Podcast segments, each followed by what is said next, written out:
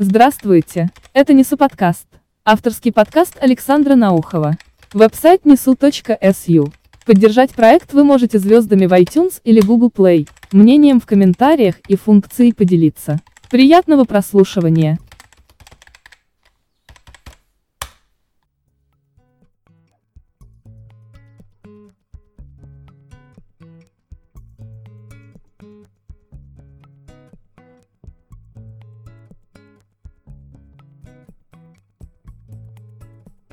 Неистраченность по собственному. Синека говорит, лишь немногих долгая старость привела к смерти, не доставив страданий, но многим их бездеятельная жизнь как бы даже и не пригодилась.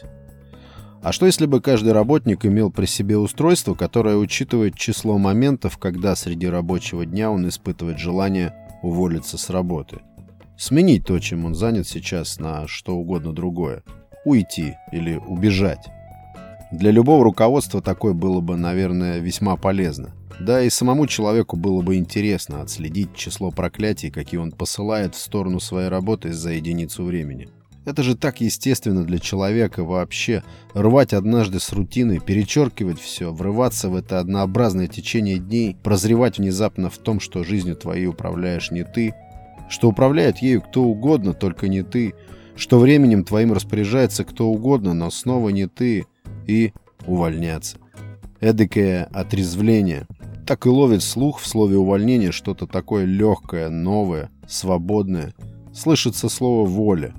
Как прохладный ветер в жару вбирает в себя ноздри, так вылавливает наш слух нечто спасительное, какой-то звук запретный, но сладкий и манящий посмотреть вокруг. Люди работают 9 из 10 только ради денег. Работа в удовольствие явление редкое. И из этих 9 9 хлопнули бы дверью. Или настолько уже сплелись корнями со своей работой, что ни в каком другом качестве себя уже и не видят. Всегда меня интересовал вопрос, как так получается, что человек пришел куда-то работать в молодости, решил попробовать себя и доработал на этом месте до полного израсходования своей трудоспособности, до финиша на одном месте, на одном и том же адресе, проработал 30 или 40, даже 50 лет. Что это? Такая стабильность мышления, стабильность взгляда, преданность делу? Или все-таки косность, узость? Страх перемен обычно, страх безденежья диктует, как жить. Он же коренная причина неистраченности человека по итогу жизни. А куда я пойду? Ладно бы я знал, на что менять. Страх безденежья – мощнейший мотиватор. Это он не дает ничего менять. Это он заставляет оставаться в упряжи годы, десятилетия. И хорошо, великолепно, если ты занимаешься чем-то, что день ото дня возвышает тебя, или если твоя работа дает кому-то облегчение, если она вообще имеет смысл. Такая работа, наоборот, питает тебя день ото дня, а не истощает. Работа такая, пожалуй, не то что в тягость, она и есть жизнь. Говорят, что хорошая работа – та, которую человек мог бы выполнять без оплаты. Звучит Странно, конечно, спорно все это, но что-то в этом есть.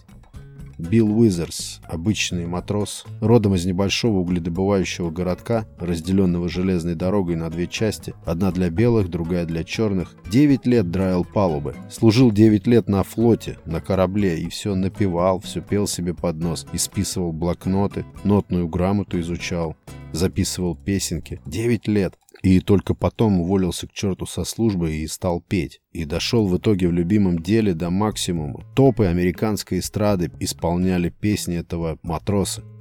Люди в возрасте, которые говорят «О, да где я только не работал», гораздо интереснее, пусть даже они себя в жизни так и не нашли.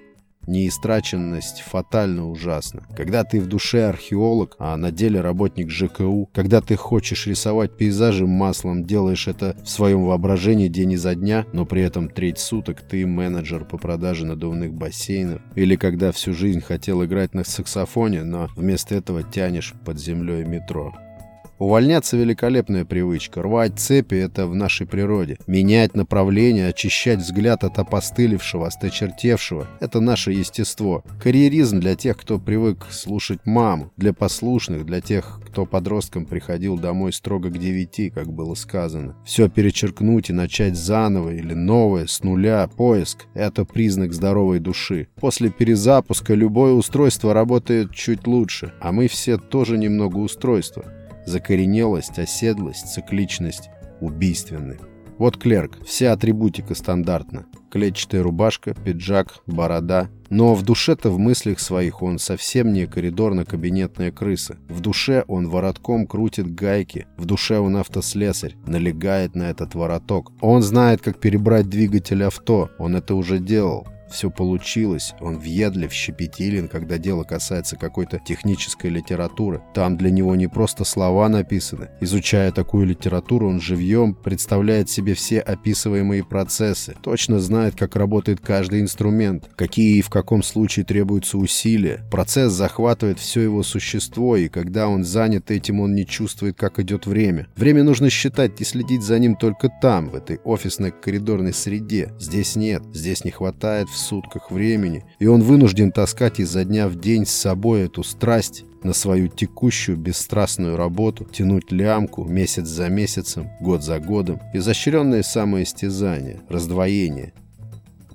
Многое, да все почти зависит от взаимоотношений, вернее от отношения. Каков климат, какие люди. Чувствуешь ли уважение к себе со стороны руководства или терпишь бесконечное неуважение. Руководство часто основывает свое отношение на зависимости людей от работы, от заработка. А уважать того, кто полностью от тебя зависит, не так-то просто. В основном схема управления слегка может быть трансформирована, ничем не отличается от схемы управления, запущенной еще Чингисханом. Есть я и есть вы вы, где-то там, внизу. И только от меня зависит твое благосостояние, твое благополучие, твои время и энергия в моем распоряжении. Все это, возможно, камуфлируется под некую корпоративную этику, но сути не меняет.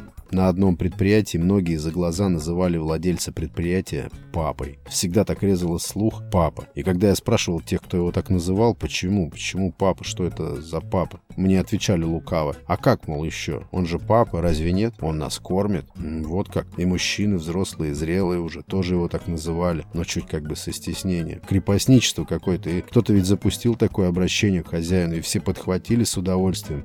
Аж все внутри сжималось от стыда. Ну какой папа? Я понимаю, имеешь уважение к человеку, почтение даже может. Но папа, при чем здесь? Сумасшедший.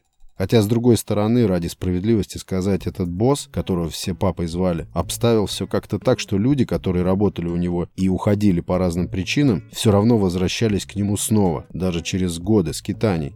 У нас боготворят босса. Так это тошнотворно, лизоблюдство, всякое угодничество. Кажется, иногда это основные качества, чтобы либо удержаться на своей позиции, либо продвинуться куда-то. Почитание власти, возвышение власти так, что степень подчиненности делается гораздо выше требуемой. Слышал, как подчиненные на одном предприятии тревожно ожидают весны, потому что весной их руководитель, шизофреник, так они говорят, начинает буйство. Никого своими причудами он не оставляет равнодушным весной весной. Он начинает вникать всюду, во все процессы. Все, что отлажено годами, он начинает по прихоти своей менять. Бездумно правит графики работы, графики отпусков. Затевает все так, как шепчет ему его больное воображение. Он перекраивает все, что объективно работало до этого оптимально.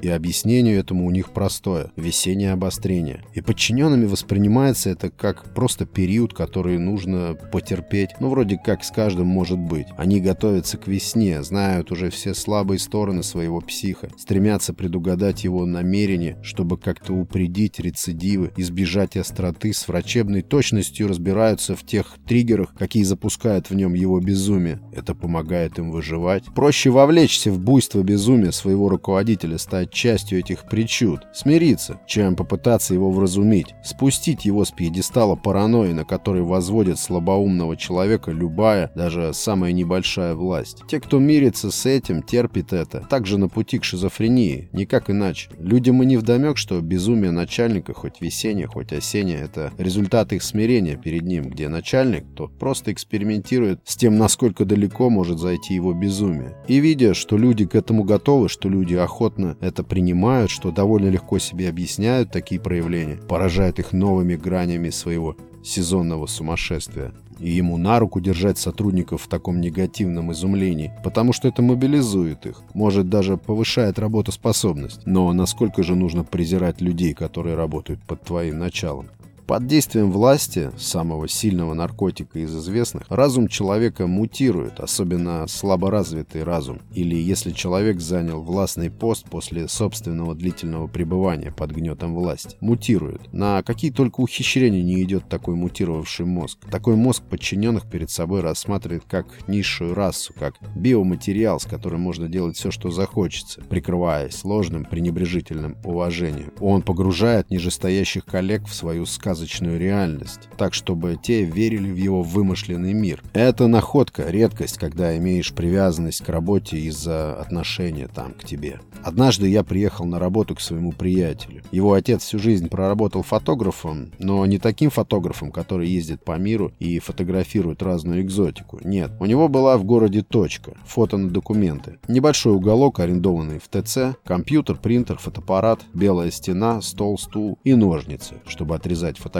Вот это все хозяйство он своему сыну и передал. Приятель мой изнывал от этой работы, он ненавидел ее всей душой. Вроде независимый заработок, так я размышлял. Работа совсем не пыльная, в тепле, но я видел, с какой ненавистью он смотрел на очередного посетителя его лавки. Особенно помню, лихорадило его, когда клиенты рассматривали свои готовые фотографии и начинали предъявлять ему претензии по поводу того, что на фото они не идеальны. Глаза моего приятеля тогда наливались кровью. То есть каждый день он брел в этот свой уголок, как на эшафот. Опаздывал, уходил оттуда раньше намного, чем сам же указал в часах работы. Чаще всего там можно было увидеть табличку «Перерыв 15 минут». Люди собирались здесь, ждали фотографа, но он не приходил и через час. Да, можно увидеть в этом некий каприз, потому что, ну вот, казалось бы, тебе дело, занимайся, работай, деньги какие-никакие, сам себе хозяин. Но у человека на этой почве, именно на почве того, что он не хочет, не может изо дня в день делать то, что делает, просто начал развиваться психоз. Это был молодой возраст еще, конечно, когда ты еще имеешь полное право слать все к чертовой матери. Когда дисбаланс — это нормально. Но кто сказал, что на дальнейших возрастных этапах человек ценой разнообразных психозов обязан удерживать этот баланс? Можно узреть в этом поведении взбалмошность, нестабильность или безответственность. Но почему же мы обязаны сжигать свое время во имя чего-то, что полностью противоречит нашему желанию?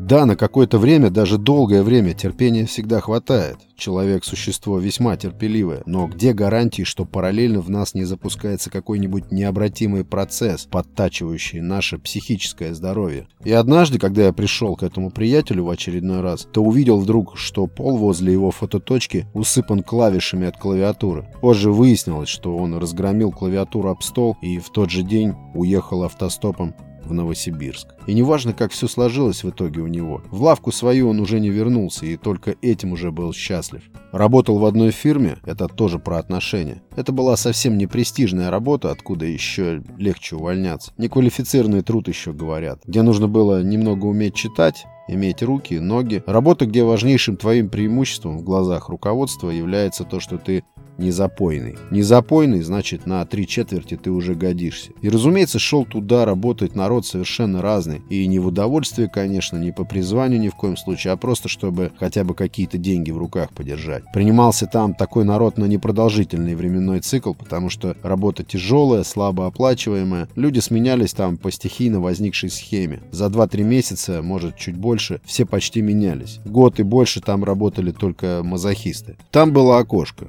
вмуровано в стене. Окошко 30 на 30 сантиметров. И весь контакт с управлением компании осуществлялся только через это оконце. Задания мы получали через это оконце. И в это же оконце мы получали и то, что они там называли зарплатой. Окошко это могли закрыть изнутри, если управление утомлял гул там, с той стороны окна. Кормушка. В деревне по детству, помню, видел, как в колхозе кормили коров. Через точно такое же окно, только снизу, им лопатой бросали в окно корм. И они постоянно терлись возле этого окна и тыкали в это окно свои морды. Каждый раз, когда мне приходилось какие-то манипуляции делать через это окно, я не мог отделаться от чувства, что я подобен тем коровам, что я точно так же ошиваюсь постоянно возле этого окна в ожидании кормежки. Эта стена с окном была чем-то больше, чем просто стеной. Она разделяла два мира. Пространство перед окошком с нашей стороны было плохо освещено, с другой же хорошо освещено, и поэтому из окошка исходил свет. Обитатели светлой стороны всегда выказывали свое недовольство тем, что в окошке кто-то маячит. Они с удовольствием, кажется, вообще исключили бы всякое общение с той стороной, но таких схем работы еще не было тогда. Я видел, как многие с нашей стороны хотели понравиться тем, кто глядит в них в окошко с той стороны, ну или постараться хотя бы не вызвать какого-то особенного отвращения к себе, минимизировать антипатию. Лицо у таких сияло в свете оттуда, лицо стремилось угодить, сыскать к себе хоть мизерную благосклонность или хотя бы шутку в свой адрес, как будто за это им больше заплатят. Но те, кто был по другую сторону, приучили себя игнорировать такие игры. Вид у них всегда был такой, будто весь этот балаган за окошком, топот, голоса, возникающие в окошке лица,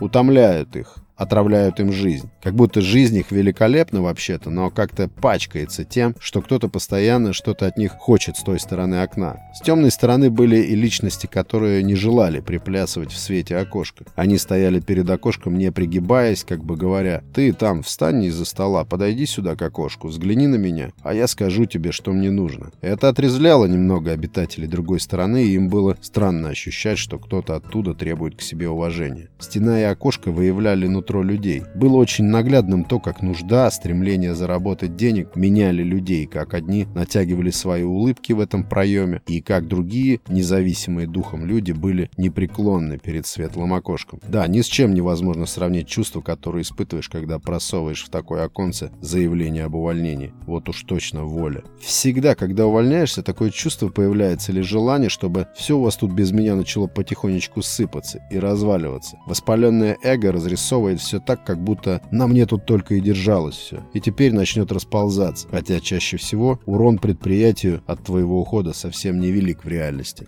Кстати, наверняка немал процент людей, кто продолжает тянуть лямку на осточертевшей работе, искренне веря в то, что его неким заменить. Или что если он уйдет, то руководству на это место будет трудно найти нового человека. Это большое мастерство работодателя, если удается так прикрутить сотрудника к его рабочему месту, искусственно наделить значимостью, создать иллюзию его незаменимости. Это такой дополнительный движок, стимул, чтобы продолжать работать, чтобы мысли о переменах надежнее выветривались из головы сотрудника. Еще один изощренный способ бодрить людей, сотрудников, заставлять их изо дня в день переживать за свою судьбу – это запустить слух о том, что скоро предприятие закроется. Ну или что в ближайшее время грядут масштабные беспощадные сокращения, или надвигается какая-нибудь реорганизация или слияние, следствием которого неизбежно будут увольнения, снижение зарплат и вообще перспективы кошмарны. Люди просто начинают бояться за свою судьбу. Работа-то ведь тоже привычка, основная привычка. Привычки меня понять тяжело, люди подсознательно начинают стараться повысить свою нужность предприятию, чтобы перемены не коснулись их, и мучаются от неизвестности, от нервного ожидания конца. Руководство пользуется тем, что положение людей зыбко, потому что напуганными легче управлять. Зависимость от работы повышается, когда люди пребывают в страхе неизвестности. Помню, работали с парнем одним. Он был водителем, развозил по магазинам напитки. Приезжал под загрузку он всегда очень рано и отсыпался в кабине, пока не постучат и не начнут загружать его. Водителей были неторопливы, все делали размеренно, он же маршрут буквально пролетал. Оплата у них была сдельная, не почасовая, поэтому было выгодно быстрее отстреляться и домой. И как-то я спросил его, что у тебя за подход такой? Приезжаешь так рано, развозишь все вообще мухой. Почему? Он долго юлил, выдумывал какие-то отговорки, и как-то, когда я уже задал вопрос так, что вызвал, видимо, в нем доверие, он ответил вдруг, я дельтаплан делаю. Дельтаплан, говорю? Мне показалось это очень необычным. Дельтаплан. Да, говорит, деньги мне нужны, чтобы дельтаплан собрать. Я дельтаплан строю. Прошу его, расскажи поподробнее. Сам про себя думаю, мало ли, у кого-то друзья воображаемые, у кого что. Тут вот, может быть, человек дельтаплан делает, мало ли. Но когда я попросил его поподробнее рассказать, что это за дельтаплан, он сначала смотрел на меня как-то испытующе, как бы проверяя, шучу я или действительно интересуюсь, не смеюсь ли я над ним. И потом заспанные его глаза вдруг зашевелились, забегали. И он уже потом не обращал внимания, интересно мне или неинтересно, слушаю я или нет. Он просто начал рассказывать мне в мельчайших подробностях, из каких частей состоит его дельтаплан, какие его детали смонтированы уже, на какие ему пока не хватает денег. Он рылся в поисках бумаги, нашел какую-то салфетку, на ней стал рисовать свой дельтаплан. Рисовал так, чтобы я все правильно понял, чтобы все точно понял. Потом посреди своего рассказа он остановился вдруг. Стал говорить, что послезавтра он должен заплатить за угол в каком-то ангаре, который он снимает для работы над своим дельтапланом, что люди там на грани того уже, чтобы выдворить его из своего помещения, потому что он все время задерживает оплату. И вообще непонятно, что там конструирует ночами. Он час, наверное, рассказывал, и оказалось, что я, несмотря на то, что мы давно уже взаимодействуем по работе, не знал человека совсем. То есть водитель грузовика это совсем другой человек, это просто ширма. Он сказал мне, что только с этой работы ему удается выкраивать время на его дельтаплан и более-менее хватает денег. Я подскочил со стула, когда увидел однажды случайно в новостях, что некий парень поставил какой-то рекорд, и не помню, не то по дальности, не то по высоте полетов на дельтаплане, и увидел на фото этого парня, водителя грузовика, со счастливым и страстным лицом. История, которая стоит отражения в кино. Неистраченность гибельна. В диалоге с самим собой каждый понимает, что в этом мире он лишь гость, что все не вечно и однажды обязательно точно завершится. Осознание невечности должно повышать цену времени и вынуждать менять подходы легко, подходы к себе, к тому, что окружает. Менять значит искать, а искать значит повышать шансы найти то, что ищешь.